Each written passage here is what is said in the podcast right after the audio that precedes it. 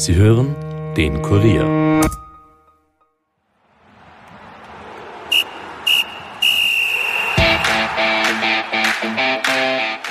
Wir sind Champions, hieß es am Sonntagabend. Bayern München mit ÖFB-Star David Alaba sicherte sich im Champions League-Finale gegen PSG den Titel und das Triple. Viel Zeit durchzuschnaufen bleibt nicht. Diese Woche geht es bereits international weiter. Rapid bekommt es in der zweiten Quali-Runde zur Königsklasse mit Lok Zagreb zu tun. Über den Triumph der Bayern und die Lage bei Rapid spreche ich mit dem Kollegen Alexander Huber. Und damit viel Vergnügen mit dieser Episode. Nachspielzeit, der Fußball-Podcast von und mit der Kurier Sportredaktion.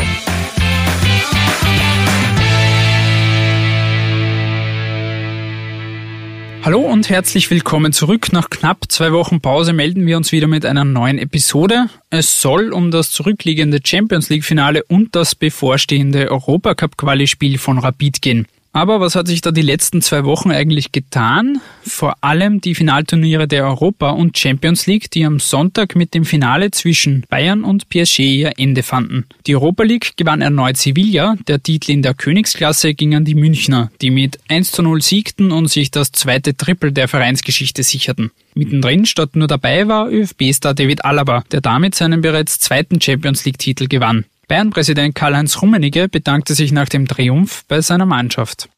Danke, danke für das, was wir jetzt in den, in den zehn Tagen erleben durften. Das war das größte Spektakel. Ich bin ja schon lange in dem Geschäft. Das größte Spektakel, was ich jemals erleben durfte. Und ich glaube, wir haben eine Mannschaft. Ich habe selten einen verschworenen Haufen erlebt als, als diese Truppe. Und ich möchte Danke sagen. Ich bedanke mich jetzt bei dem Kollegen Alexander Huber, mit dem ich in den nächsten Minuten über Bayern, Rapid und Lok Zagreb plaudern werde. Servus Alex und danke fürs Dabeisein. Hallo Stefan, danke für die Einladung. Starten wir doch mit dem Finale der Königsklasse, das am Sonntagabend ausgetragen wurde. Bayern gegen PSG. Alaba und sein Team haben 1 zu 0 gewonnen, dank eines Kopfballtores von Kingsley Coman. Damit hat das Team von Trainer Hansi Flick jetzt den elften Sieg im elften Spiel der Champions League gefeiert dieser Saison. Allein schon deswegen muss man sagen, die Bayern haben sich das wirklich verdient, oder? Ja, absolut. Das Finale, finde ich, war äh, auf Augenhöhe. Es hätte so und so ausgehen können, aber insgesamt aufgrund dieser Saisonleistung und auch der eklatanten Steigerung nach dem äh, Trainerwechsel ist es absolut äh, okay und die Bayern waren wirklich, wirklich gut. Wie hast du das Finale miterlebt? Es war ja durchaus ein spannendes Spiel. Es war sehr offensiv auch geprägt. Viele Fehler dann auch zwischendurch immer mit drin. Am Ende geht das 1 zu 0 so in Ordnung? Ja, würde ich schon sagen. Ich war beeindruckt, äh, wie beide Mannschaften versucht haben, mit wirklich großer Wucht und Intensität Offensivpressing durchzusetzen. Natürlich hat es da dann auch äh, teilweise Fehler gegeben beim Gegner, aber es war auch wirklich, finde ich, beeindruckend, wie immer wieder gelungen ist, dann sich von hinten rauszuspielen und deswegen hat es auch doch relativ viele gefährliche Angegriffe gegeben. Und dann, was anders war als bei den anderen Spielen, nicht so viele Torabschlüsse, aber die, die es gegeben hat, waren äh, meistens sehr gefährlich und dann war auch ein Grund dafür, dass der Manuel Neuer wieder mal richtig gut war, warum die Bayern kein Tor bekommen haben. Wie hast du ÖFB-Star David Alaba in diesem Spiel erlebt? Er ist ja jetzt gemeinsam mit Thomas Müller der Spieler mit den meisten Titeln bei Bayern. 24 sind das jetzt insgesamt, sein zweiter Champions League-Titel. Aber er war ja in diesem Spiel fast auch verantwortlich für den 1 zu 0 Rückstand, den Neuer dann, den du vorher schon angemerkt hast, verhindert hat. Wie bewertest du sein Spiel? Ja, das war wirklich eine Schrecksekunde, untypisch für ihn, dass er vor dem eigenen Tor so einen Fehlpass spielt. Äh, das hätte natürlich dann ganz anders enden können, wenn Paris in Führung geht, vielleicht deswegen gewinnt. Dann bin ich mir sicher, dann wäre heute auch wieder große Diskussion, war er vielleicht durch seine äh, Vertragsgespräche abgelenkt, ist er überhaupt so viel wert, äh, wird er überschätzt und ähm, ja, aus seiner Sicht, Gott sei Dank, ist es nicht so gekommen, sonst war das wieder mal eine starke Leistung. Er ist wirklich ein mittlerweile toller Abwehrchef und nicht mehr der, der linke Außenverteidiger, den er wahrscheinlich wahrscheinlich auch wunderbar noch spielen könnte, aber ich glaube, er ist da jetzt äh, zu Hause auf dieser Position und die Bayern werden alles tun, um den Vertrag jetzt bald mit ihm zu verlängern. Es war dieses ganze Format, diese Finalturniere in der Europa League und Champions League sind entstanden aufgrund dieser Corona-Krise, um diesen internationalen Bewerb irgendwie zu Ende zu spielen. Wie bewertest du das Ganze, wie das jetzt abgelaufen ist? Es war ja durchaus unterhaltsam, mal abgesehen davon, dass keine Zuschauer vor Ort waren, aber spielerisch war da doch einiges geboten. Wir erinnern uns an das 8 zu 2 der Bayern mhm. gegen Barca. Ist dieses Turnierformat ohne Hin- und Rückspiel in diesem kurzen Zeitraum etwas, das man sich für die nächsten Jahre vorstellen kann? Es wird ja immerhin auch schon von der UEFA überlegt, quasi das mhm. vielleicht zu adaptieren. Also für die aktuelle Situation finde ich, war es die bestmögliche Lösung. Es war wirklich unterhaltsam, es waren sehr, sehr gute Spieler, es, Spieler, es wurde offensiv äh, gespielt, ähm, es war dauernd was los, es hat sozusagen jeden Tag Fußballunterhaltung gegeben. Das ist angesichts der Ausgangslage, wie das damals beschlossen worden ist und wie damals noch geredet worden ist, ob man überhaupt in Lissabon das überhaupt verantworten kann mit den vielen Corona-Fällen in Portugal. Also so gesehen ist das alles gut ausgegangen. Ob das jetzt eine dauerhafte Lösung ist, bin ich mir nicht sicher, weil äh, ich vermute ja, dass dann doch irgendwann wieder das Ziel sein muss, dass Zuschauer rein dürfen. Und dann ist halt die Frage, ob man ein Finalturnier mit äh, zigtausenden Fans aus verschiedenen Ländern, die natürlich ihre Mannschaft unterstützen wollen, ob das äh, gut geht. Aber grundsätzlich ähm, hat dieses Format sehr gut zu den schwierigen Zeiten, die wir momentan äh, haben, gepasst. Und ich finde, ähm, es, es wurde aus einer wirklich sehr, sehr schwierigen Lage dann doch noch ein, ein, ein würdiges Format gefunden, um ein, ein sportliches Highlight zu schaffen. Im Endeffekt hat diese Corona-Pandemie zu einer Ausnahmesituation in allen Lebensbereichen geführt, so natürlich auch im Sport und im Fußball. Wenn wir jetzt in ein paar Jahren auf dieses eine Turnier, dieses Champions League Turnier 2020 zurückblicken, das eben Bayern gewonnen hat, glaubst du, dass da irgendwie ein gewisser Makel zurückbleiben wird, dass Bayern eben diesen Titel unter ganz besonderen Umständen geholt hat? Oder kann man das eigentlich komplett ausklammern und Titel bleibt Titel? Genau, Titel bleibt Titel. Ähm, kann man nicht vorstellen, dass irgendwann jemand sagen wird, na, der eine Champions League-Sieg zählt weniger, weil da waren ja keine Zuschauer und es waren keine Hin- und Rückspiele und das war ja alles innerhalb von ein paar Tagen. Nein, das war ähnlich wie bei einer WM, eben halt ohne Fans, aber sonst ist es Schlag auf Schlag gegangen und die Bayern haben sich verdient durchgesetzt und sind ein, ein würdiger Sieger eben in besonderen Zeiten, aber der Titel ist sicher nicht weniger wert deswegen. Eine allerletzte Frage, bevor wir die abgelaufene Saison quasi damit hinter uns lassen. Nach einem Champions League Finale ist dann immer auch die Debatte um den Weltfußballer. Das waren in den letzten Jahren zumeist dann immer Ronaldo und Messi. Diesmal ist Robert Lewandowski der, der großer Rausstich bei den Bayern, der nicht nur das Triple gewonnen hat, sondern auch in allen drei Bewerben am Ende der beste Torschütze war. In Summe hat er in Ligapokal und Champions League 55 Mal getroffen und auch Hansi Flick weiß, wie wichtig er für das Team ist. Ist Torschützenkönig geworden in der Champions League. Er ist für uns einfach ein, ein wahnsinnig wichtiger Spieler, wie so viele andere auch. Und ähm, mein, diese Entscheidung, äh, wer der beste Spieler ist, das will ich nicht. Für uns ist er wichtig, das ist das Entscheidende. Und äh, wir hoffen natürlich, äh, wenn es darum, wenn's darum geht, dass äh, eventuell der beste Spieler gewählt wird, dass er da vorne ganz vorne mit dabei ist. Die Qualitäten hat er absolut, das hat er gezeigt und äh, ja, deswegen warten wir einfach mal ab, was, was äh, die Zukunft bringt. Führt da, was die Weltfußballerwahl betrifft, eigentlich irgendein Weg an Lewandowski heuer vorbei, gerade weil ja ein Ronaldo und ein Messi nicht so überzeugt haben, wie das in den letzten Jahren der Fall war? Also ich traue mich nur, mich so festzulegen, dass Messi oder Ronaldo diesmal nicht gewinnen werden. Ob jetzt äh, der Robert Lewandowski schon als Sieger feststeht, weiß nicht. Wenn er, wenn auch dieser Stangenschuss, den er gehabt hat, auch noch reingegangen wäre, dann, dann wäre es eindeutig. Dann, dann gibt es keinen Zweifel. Aber er ist sicher der Favorit.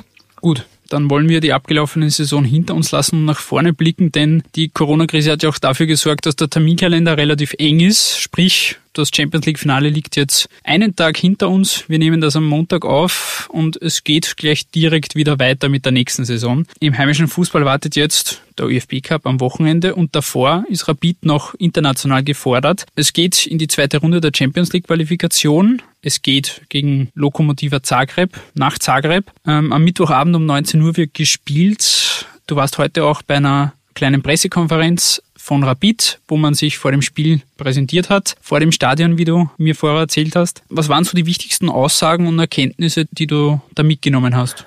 Vielleicht eine Ergänzung, so klein war, war es gar nicht. Also es war ein großer Andrang, es waren viele Journalisten, viele Kamerateams. Das liegt wahrscheinlich auch daran, dass es schon acht Wochen her ist, dass es den letzten Termin gegeben hat. Es war vor dem Heimspiel gegen den Lask, wo es um Platz zwei gegangen ist. Also das kann man sich irgendwie gar nicht vorstellen. Dazwischen musste einiges wegen Corona abgesagt werden. Ich glaube, es hat auch noch nie im Winter acht Wochen lang keine Pressekonferenz gegeben. Zur Not hat man dann eine beim Trainingsauftakt im Jänner im Schnee gemacht. Aber so lang, das ist, zeigt auch, wie wirklich außergewöhnlich die Zeiten momentan sind. Ähm, was auffällig war, ist, dass Rapid wirklich sehr, sehr gut über äh, Lok Zagreb informiert ist. Das geht aus allen Aussagen hervor. Der Grund ist jetzt interessant, vielleicht auch ein bisschen glücklich. Rapid hat in letzter Zeit das Auslandsscouting ausgeweitet und offensichtlich war der Lok Zagreb eines der bevorzugten Ziele. Der Trainer Didi Küber hat auch gesagt, egal ob jetzt äh, Corona-Ausfälle, Rückkehrer, verlierende Spieler, sie kennen wirklich jeden Spieler aus dem Kader in- und auswendig. Und wenn man den Rapid-Trainer kennt, weiß man, dass er so eine Aussage nicht macht, wenn das nicht wirklich hundertprozentig so wäre. Da lehnt er sich nicht aus dem Fenster raus. Also sie sind wirklich gut vorbereitet und profitieren vermutlich dann am Mittwoch davon, dass sie in den letzten Monaten und Jahren sehr oft in Zagreb waren und dann offensichtlich vor allem die äh, Lok Zagreb-Spiele angeschaut haben. Vielleicht, das ist jetzt nicht mehr nachzuvollziehen, hätte es ohne der Corona-Krise vielleicht auch einen, einen Transfer von Lok Zagreb nach Wien gegeben, weil das Rapid gar so oft dort war, ist schon auffällig. Aber sie werden das jetzt sicher nutzen, um bestmöglich vorbereitet zu sein. Die Sommerpause war ja für alle Bundesligisten relativ kurz, somit auch für Rapid. Da geht's wie gesagt, jetzt, jetzt direkt wieder los. Was hat sich da in den letzten Wochen getan? Es gab ja auch zwei Corona-Fälle. Mit welcher Ausgangslage geht man da jetzt in dieses erste Pflichtspiel nach dieser kurzen Pause? Der Nachteil gegenüber Lok ist, Lok hat zwei äh, Pflichtspiele in der Liga gehabt. Ähm, der Vorteil von Rapid ist, Lok weiß wahrscheinlich nicht wirklich, wie Rapid spielen wird. Äh, Ob es jetzt ein 4-2-3-1 so in der Vorbereitung gibt oder eine Dreierkette, so wie in, im Meisterplayoff. Ob vorne der große Erchankara spielt oder der schnelle Taxi Funtas. Also da gibt's viele Varianten und ich, also wenn das äh, wirklich so kommt, dass Rapid sehr, sehr viel über den Gegner weiß, könnte es sogar sein, dass Rapid äh, trotz der Corona-Problematik mehr über den Gegner weiß als der Gegner über Rapid. Das muss man natürlich dann auch auf dem Feld ausnutzen, aber ähm, sie wirken sehr entschlossen und gut vorbereitet und ja, wissen, wissen zumindest, was sie vorhaben. Mhm. Du hast jetzt Taxi Funter schon angesprochen, da gab es ja zuletzt auch etwas Theater rund um seinen Berater und einen möglichen Wechsel bzw. Spekulationen um einen Wechsel. Der Berater hat ihn auf Social Media angeboten bzw. etwas spekuliert mit einem Wechsel, was für Unmut und Unruhe gesorgt hat im Verein und auch bei Barisic auch nicht unbedingt positiv aufgenommen wurde. Inwiefern deutet das Ganze auch auf einen baldigen Abschied von Funtas hin?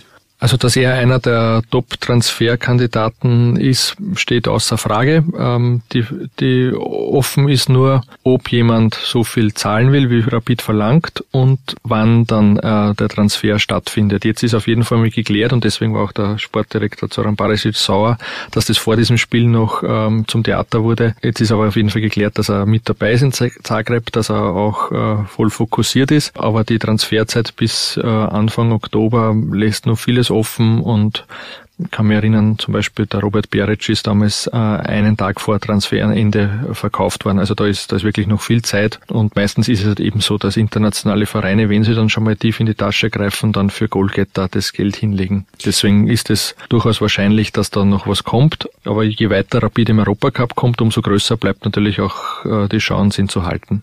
Das heißt, das Spiel am Mittwoch könnte auch schon über die Zukunft von Funtas bei Rapid entscheiden. Es hängt natürlich vom Angebot ab, ähm, aber ähm, ich sage mal so, wenn Rapid gewinnt, wird es natürlich viel leichter, den, den Kader äh, zusammenzuhalten. Wie sieht es generell bei Ab- und Zugängen aus? Stefan Schwab, der Kapitän, hat sich ja vor knapp einem Monat nach Griechenland verabschiedet. Gibt es da auch schon, was die Kapitänsfrage angeht, einen Nachfolger? Äh, offiziell nicht. Ähm, geklärt ist, dass es der Trainer entscheidet. Es gibt ja auch Vereine, wo die Spieler abstimmen oder wo die Spieler mit dem Trainer es entscheiden. Bin mir sicher, Trainer Didi Küber hat hineingehört in die Mannschaft, was die Mannschaft denkt, aber es bleibt seine Entscheidung. Äh, heute Montag wollte das äh, nicht bekannt geben. Es könnte sein, dass es knapp vor dem, vor dem Spiel bekannt gegeben wird oder dass man dann wirklich erst beim Einlaufen in Zagreb sieht, äh, wer der neue Kapitän ist. Fest steht es, es wollen alle miteinander das Thema äh, nicht so hochkochen, weil letztes Mal war das ein großes Thema. Stefan Schwab hat es von Steffen Hoffmann übernommen. Das war, da hat eine Ära geendet. Diesmal versucht man das ähm, so darzustellen, als wäre es nicht so wichtig. Das ist bei Rapid vielleicht doch ein bisschen anders, weil der Kapitän sehr, sehr viele BR- und Fan-Termine wahrnimmt, wenn jetzt nicht gerade Corona ist. Aber ähm, es, äh, es, es wird versucht, sowas zu schaffen wie mehrere Kapitäne und mehrere Leute, die Aufgaben übernehmen. Also wird nicht mehr so stark fokussiert sein, wie es beim Stefan Schwab und natürlich vorher beim Steffen Hoffmann war.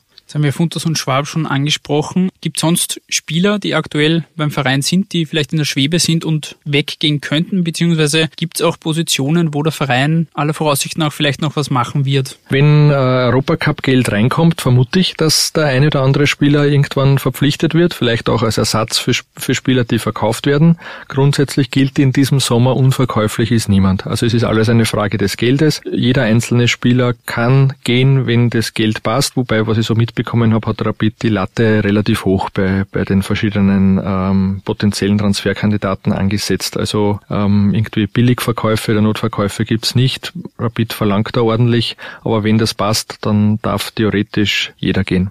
Zum Spiel selbst, du hast jetzt schon gesagt, Rapid kennt den Gegner sehr gut und kennt ihn quasi in- und auswendig. Was muss man von dieser Mannschaft von Lok Zagreb wissen? Wie ist der einzuschätzen, der Gegner, und was darf man sich da am Mittwoch erwarten?